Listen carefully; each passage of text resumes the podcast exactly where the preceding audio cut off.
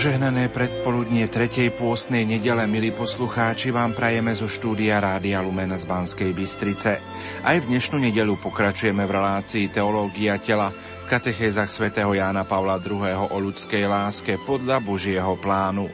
Ničím nerušené počúvanie vám zo štúdia Rádia Lumen prajú majster zvuku Marek Rimóci, hudobná redaktorka Diana Rauchová a moderátor Pavol Jurčaga knihe Dôverne s Bohom na dnešnú nedelu čítame Riaď moje kroky podľa tvojho výroku, nech ma neovláda nejaká neprávosť, čítame v Žalme 119.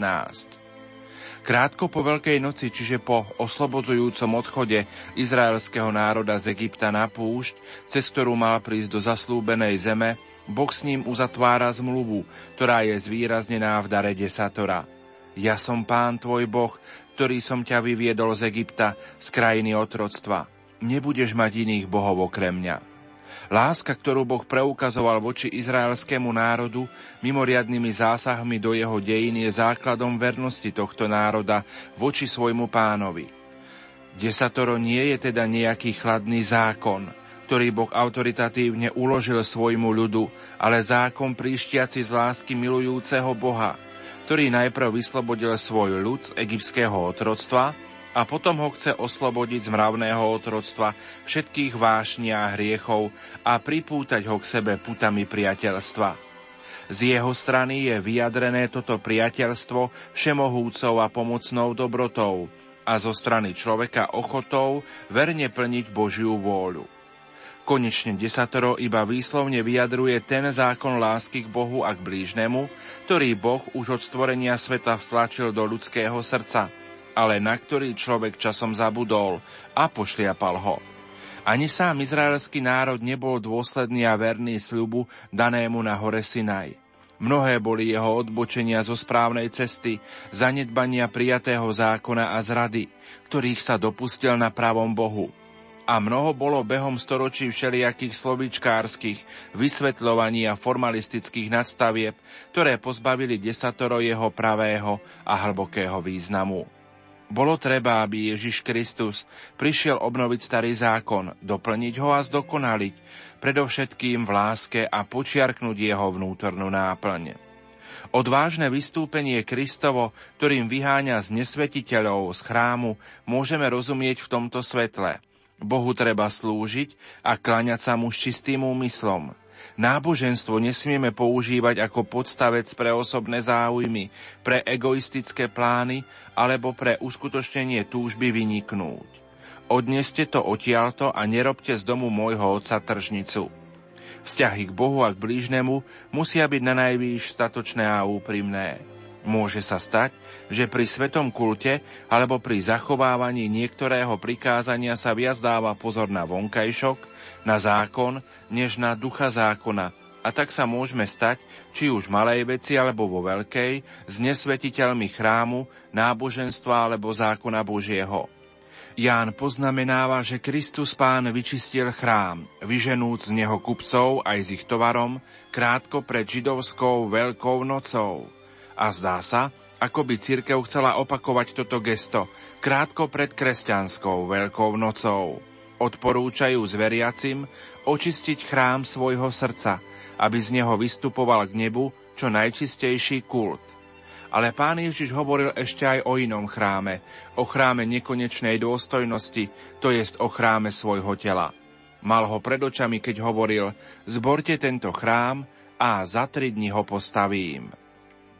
Tieto slová, ktoré Židov pohoršili, boli pochopené zo strany učeníkov po smrti a z mŕtvych staní Kristovom. Skrze svoje veľkonočné tajomstvo Ježiš Kristus nahradil starozákonný chrám svojim telom, živým chrámom trojediného Boha, ktorý ako obeta za spásu sveta ruší a nahrádza všetky obety, holubov, oviec a dobytka. Milí poslucháči, v nasledujúcich minútach vám ponúkame druhú časť rozhovoru s otcom Marekom Iskrom z Centra pre rodinu Bansko-Bystrickej diecézy na tému súčasné výzvy antipersonalistickej ideológie. Nech sa vám príjemne počúva.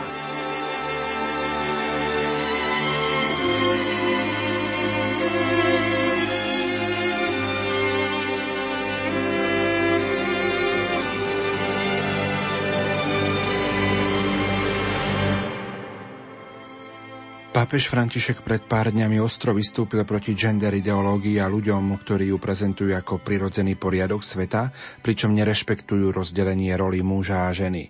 Gender ideológiu dokonca označil za hrozbu veľkosti jadrovej katastrofy. Človek pácha v tomto ohľade nový hriech a to proti Bohu stvoriteľovi. Boh stvoril muža a ženu ako vrcholné stvorenia a zveril im zem. Zámer stvoriteľa je vpísaný v prírode, uvádza svätý Otec vo svojej novej knihe, ktorá v týchto dňoch vychádza v Taliansku. Slovensku. My sme sa uplynulý týždeň v relácii Teológia tela začali venovať téme ideológie rodovej rovnosti, jej pozadiu a príčinám. Poďme sa teda v našom uvažovaní posunúť ďalej a pozrime sa na možné dopady. Slovo má otec Marek Iskra. Áno, svätý otec František sa tento rok už niekoľkokrát vyjadril k téme ideológie rodovej rovnosti. Napríklad vo svojom príhovore rodinám v Manile povedal, Boh nás volá rozpoznať nebezpečenstvá, ktoré ohrozujú naše rodiny a chrániť ich od zla. Buďme opatrní voči novým ideologickým kolonizáciám. Toto povedal v Manile. Hovorí, existujú ideové kolonizácie, ktoré sa snažia zničiť rodinu. Nerodia sa z modlitby a zo stretnutia s Bohom, ale pochádzajú zvonka. Preto ich nazývam kolonizácie. A ako už si aj v úvode naznačil, hovorí jej svätý otec František, tak ako dokážu jadrové zbranie v krátkom okamihu zničiť obrovské množstvo ľudí, tak škody rovnako veľkého rozsahu dokážu vytvoriť aj nové manipulatívne ideológie, ktoré nerešpektujú poriadok stvorení. Takže viackrát aj posledný mesiac, posledné dva mesiace František sa vyjadril tejto téme a myslím, že veľmi, veľmi jasnou odpoveďou a riešením na témy rodovej rovnosti, ktoré, ako uvádza tieto rozby aj súčasný svätý Otec, tak riešenie týchto problémov vychádza práve z teologickej antropológie svätého Jana Pavla II. My v dnešnej dobe, myslím, budeme čím ďalej tým viac konfrontovaní s tými dvomi protichodnými a protichodnými prúdmi alebo smermi, o ktorých sme vrávili predchádzajúcu katechézu. Ako vnímať človeka?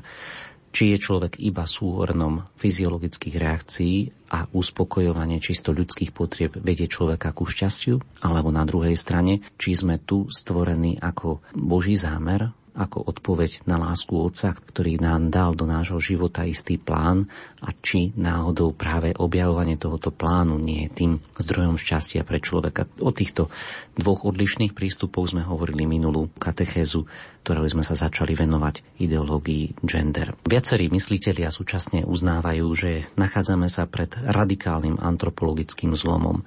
My sme svedkami toho, že naša doba je doba už prestala byť nejakou dobou technickou, agrárnou, ale je to doba inžinierská. My sme schopní dnes si veľa vecí plánovať vlastnými mikroinžinierskými alebo aj makro inžinierskými dielami všetko vybudovať. Církev má však e, pohľad na človeka taký, že pre všetkým my sme tu nielen tí, ktorí budujú svoju vlastnú spoločnosť a identitu, ale ktorí majú za úlohu aj kontemplovať, adorovať, spoznávať a čítať z nej istý plán, ktorý tu je už dopredu vpísaný.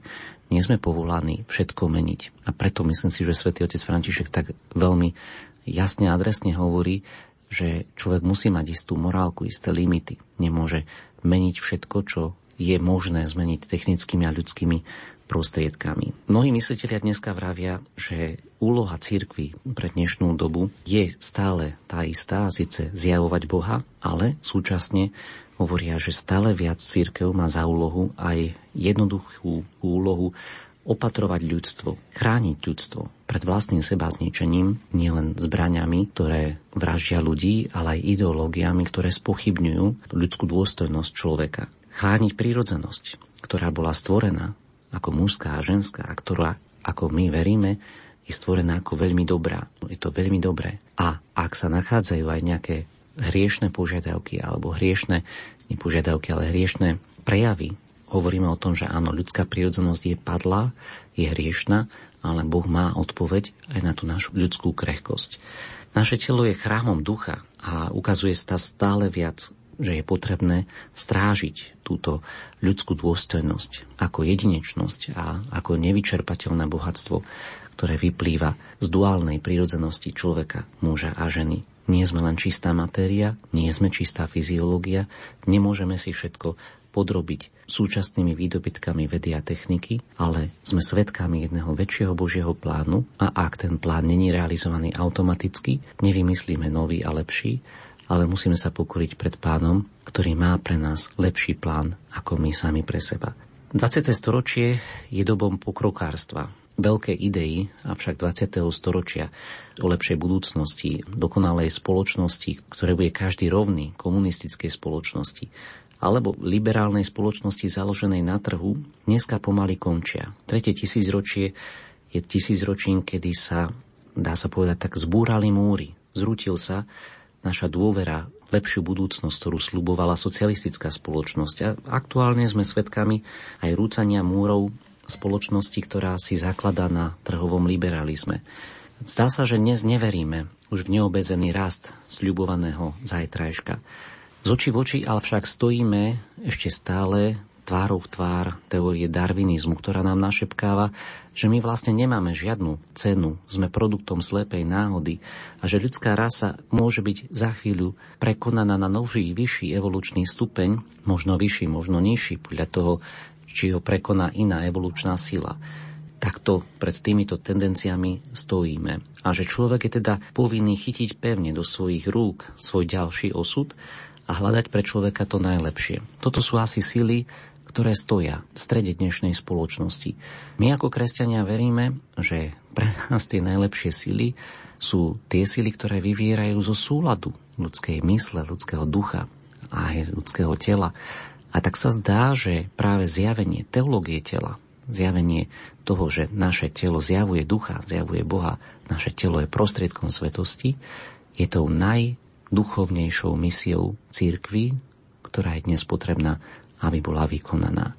Stojíme pred veľmi ťažkou úlohou dokazovať prírodzenosť, dokazovať veci, ktoré sú jednoduché, dokazovať veci typu, že oheň páli a voda je mokrá, že človek je muž a žena. To sa dokazuje veľmi ťažko, lebo to sú argumenty, ktoré sú bazálne, základné a ak nie sú jasné, ak sa spochybnia, tak sa veľmi ťažko hľadajú dôvody na to, prečo to tak musí zostať.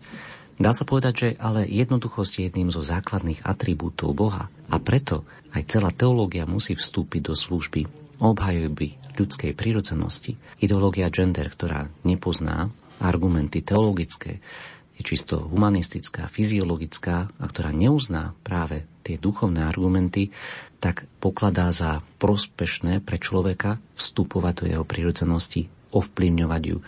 Ja nazvem, že manipulovať s ňou, prospech ako keby budúcich generácií, ale církev je tá, ktorá hovorí, že my nie sme tí, ktorí sú tí vlastní stvoriteľia.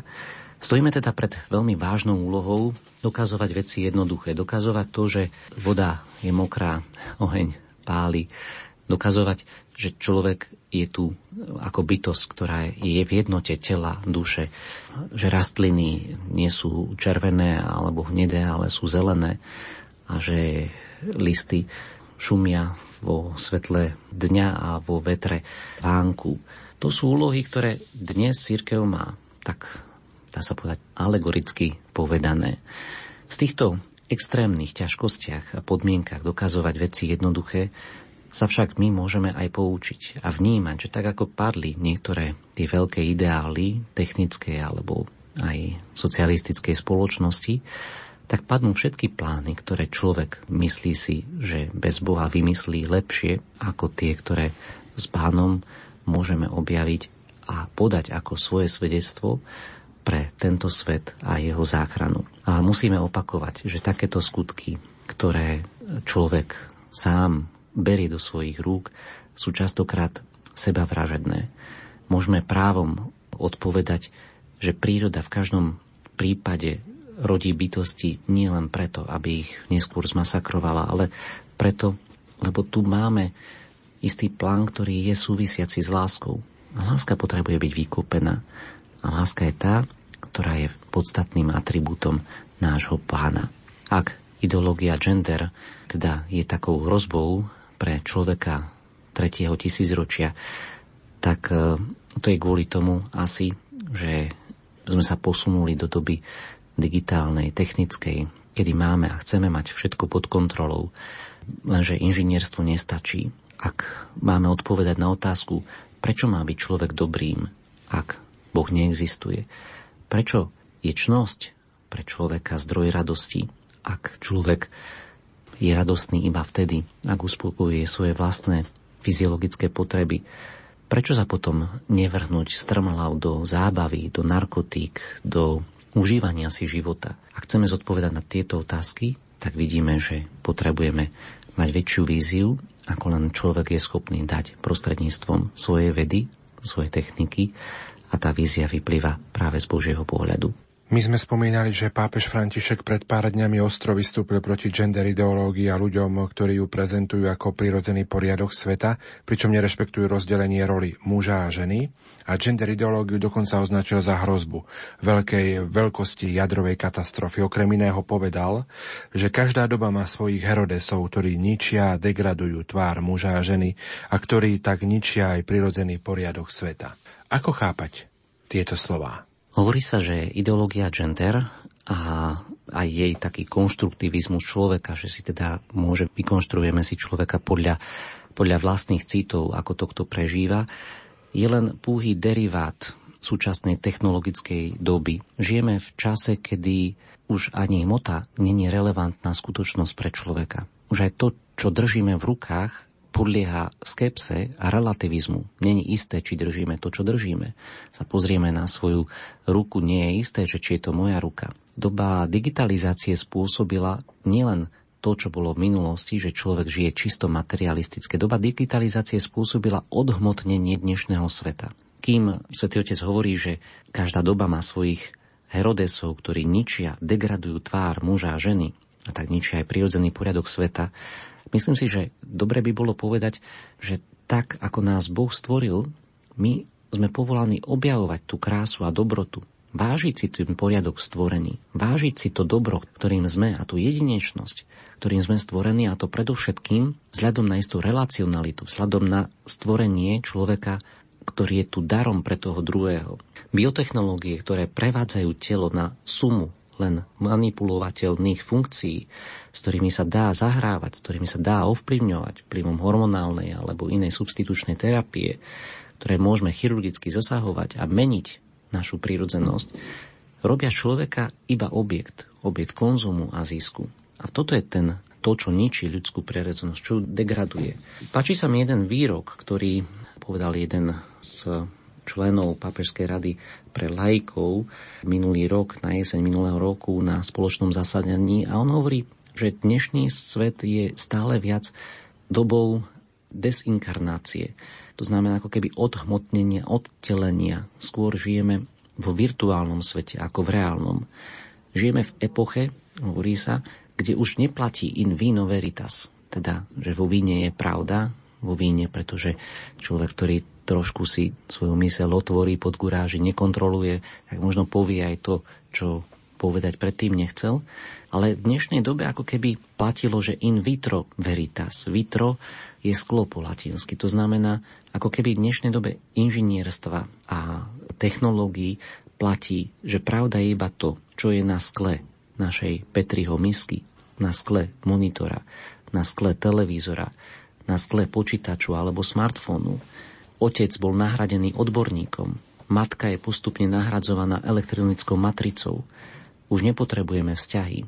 Jediný vládca, jediný pán je technika. A schopnosť ovplyvniť túto techniku ako keby schopnosť mať moc nad človekom. A preto sa mi zdá, že ten Herodes dnešných čias sa skrýva aj za týmito technickými prostriedkami a my sme tu povolaní vstúpiť do adorácie byť svetkami toho, že ten, tie naše vzťahy sú niečo, čo je veľmi dobré, čo je povolané byť vykúpené. Hovorí sa, že dve osoby toho istého pohľavia dnes môžu mať deti rovnako, ako aj medzi mužom a ženou. Hovorí sa, že môžu byť lepší rodičia, dve osoby rovnakého pohľavia, ako muž a žena, ako otec a mama, pretože muž a žena so svojou prokreáciou vstupujú do istého rizika, takej temnosti, objatia, ťažkopádneho tehotenstva. Zatiaľ, čo dvojica osôb rovnakého pohľavia je odpoveďou oveľa etickejšou, oveľa krajšou, pretože je spojená s inžinierstvom, spojená s tým sklom in vetro veritas a s výdobetkami dnešnej vedy a techniky. Hovorí sa, že vlastný genetický kód je možné ovplyvňovať, tak ako to vidíme prednedávnom aj v Anglicku, kde už genetický kód je zobraný z troch rodičov a vynosený ďalším biologickým rodičom. A voči tomuto všetkému potrebujeme postaviť múr svedectva o dobrote lásky a dobrote a kráse nášho stvoriteľa. Najviac duchovnou misiou, teda v dnešnú dobu a v dnešnú církev, sa zdá, že zostáva znovu objavenie tela.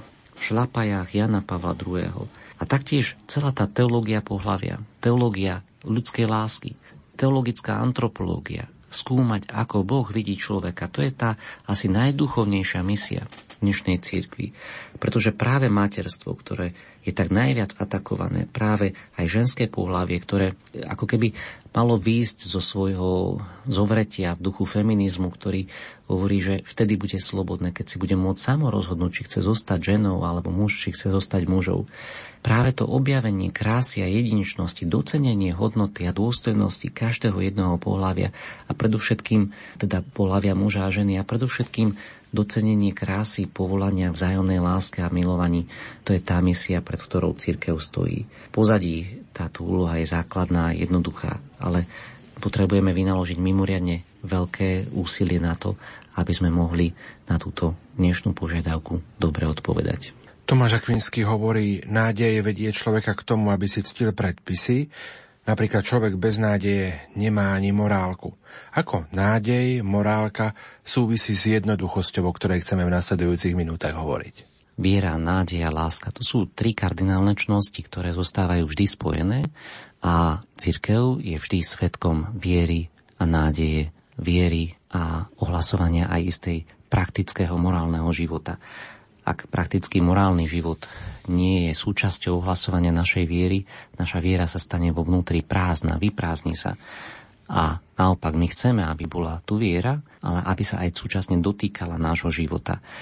A dneska ale stojíme pred tou otázkou, ako v tých veciach najjednoduchších, najprirodzenejších, a síce, že sme stvorení ako muž a žena, ohlasovať našu vieru, našu nádej, že tento vzťah medzi mužom a ženou je hodnotný, je krásny. V zásade sme teda povolaní k jednoduchým veciam, skláňať sa pred obyčajnými, prirodzenými vecami. A takto to hovorí aj svätý apoštol Pavol v liste Rímanom 12.16. Skláňať sa pred obyčajnými vecami, uznať, že nie sme tí, ktorí si všetko dokážu vymodulovať vlastnými silami. Viac menej je vhodné aj v tej teologickej sume upresniť, že jednoduchosť je naozaj jedným z božských atribútov, tak toto hovorí aj teda Tomáš Akvinských. A to preto, lebo dokázať veci jednoduché je to najobťažnejšie. Taká je aj obťaž našej dnešnej doby. Nejde len o to, aby sme ako apoštoli dnešných čias konali zázraky, ale aby sme pripomínali to, čo je najviac evidentné, teda, že manželstvo patrí jednému mužovi, jednej žene, že dieťa sa rodí z otca a matky, že kravy nie sú mesožravé a že ľudská danosť není konvenčná konštrukcia inžinierstva, alebo že bytie je len čistý výsledok matérie. Pripomínať tieto samozrejmosti, ktoré nedokáže ani veda vysvetliť, sa zdá, že patrí k veciam, ktoré sú náročnejšie ako samotný zázrak. Kristus nás v Evangeliu upozorňuje. Tomu, kto nič nemá, bude odňaté aj to, čo má. Kto odmietá milosť, bude odnetá aj prírodzenosť. Kto ignoruje stvoriteľa, ten zapomenie aj na stvorenie. A kto znevažuje neviditeľné, nedokáže potom vidieť ani len veci, ktoré vidí, nedokáže si doceniť ani tie veci, ktoré sú zrejme, pretože hľadá inde, pretože už neverí ani tomu, čo vidí, pretože sa mu to zdá prízemné a dovolí si manipulovať aj s tým, čo bolo predtým dobré. Tomuto je dovolené uzrieť potom aj vlastný pád a naopak, človek, ktorý sa skláňa v duchu a v adorácie, v duchu pravdy pred Kristom, ktorý tu vykúpil našu ľudskú prírodzenosť, ten bude svetkom nádeje a budúcnosti, ktoré potrebuje tento svet vidieť. Ako uzavrie túto našu dnešnú tému, ktorú sme otvorili ešte pred týždňom. My sme sa venovali téme súčasné výzvy antipersonalistickej ideológie, ako uzavrieť tieto slova, ktoré sme aj dnešnú nedelu hovorili. Použijem slova Chestertona, ktorý napísal strhujúci záver vo svojej jednej knihy o misijnom zápase jednej doby. Hovoril, urobíme ohne, aby sme dosvedčili, že dve a dve sú štyri. Vytasíme meče, aby sme dokázali, že listy sú zelené. Nezostaneme teda len tak bokom stáť, a aj veci, ktoré sú viditeľné a zdajú sa až neuveriteľné a ktoré vychádzajú z ľudského vnútra, z ducha ľudského života, ktoré sú síce aj zjavné, tie sa stanú predmetom nášho uvažovania. Budeme bojovať za viditeľné divy, ako keby boli neviditeľné a budeme sa môcť dívať na nemožnú zeleň, na nebo s podivnou odvahou. Budeme medzi tými, ktorí videli a predsa uverili. Tak to hovorí Chesterton v knihe Heretici. A my ako kresťania máme byť tento svetlom sveta, soľou zeme, nebať sa veci, ktoré sú prirodzené. Oni sú síce hriechom narušené, ale pán prišiel nalomenú trstinu vyliečiť, nie dolomiť, prišiel hasnúci knôt obnoviť, nie ho dohasiť. Sme tu, aby sme boli svetkami Božích zázrakov aj v našich životoch. Vo štvrtok pred kvetnou nedeľou začíname trojdňové rozhlasové duchovné cvičenia hovorí exercitátor Salesián Pavol Grach z Trnavy, po ňom arcibiskup Cyril Vasil z Ríma. Pozývam všetkých poslucháčov Rádia Lumen k počúvaniu a prežívaniu 8 rozhlasových duchovných cvičení s motom Daj mi duše a ostatné si vezmi. Apoštolská horlivosť Dona Boska ako inšpirácia pre kresťanov 21. storočia. Čo sa týka práce otcov Salesiánov, sú v prvom rade spájani s myšlienkou práce s mládežou, myšlienkou výchovy. Je nesmierne dôležitá pre život cirkvi, ale aj pre život celého spoločenstva. Preto si myslím, že v tejto práci ich môžeme my podporovať našimi modlitbami a akúkoľvek formou pomoci a podpory, ktorú na tomto spoločnom diele môžeme prejaviť.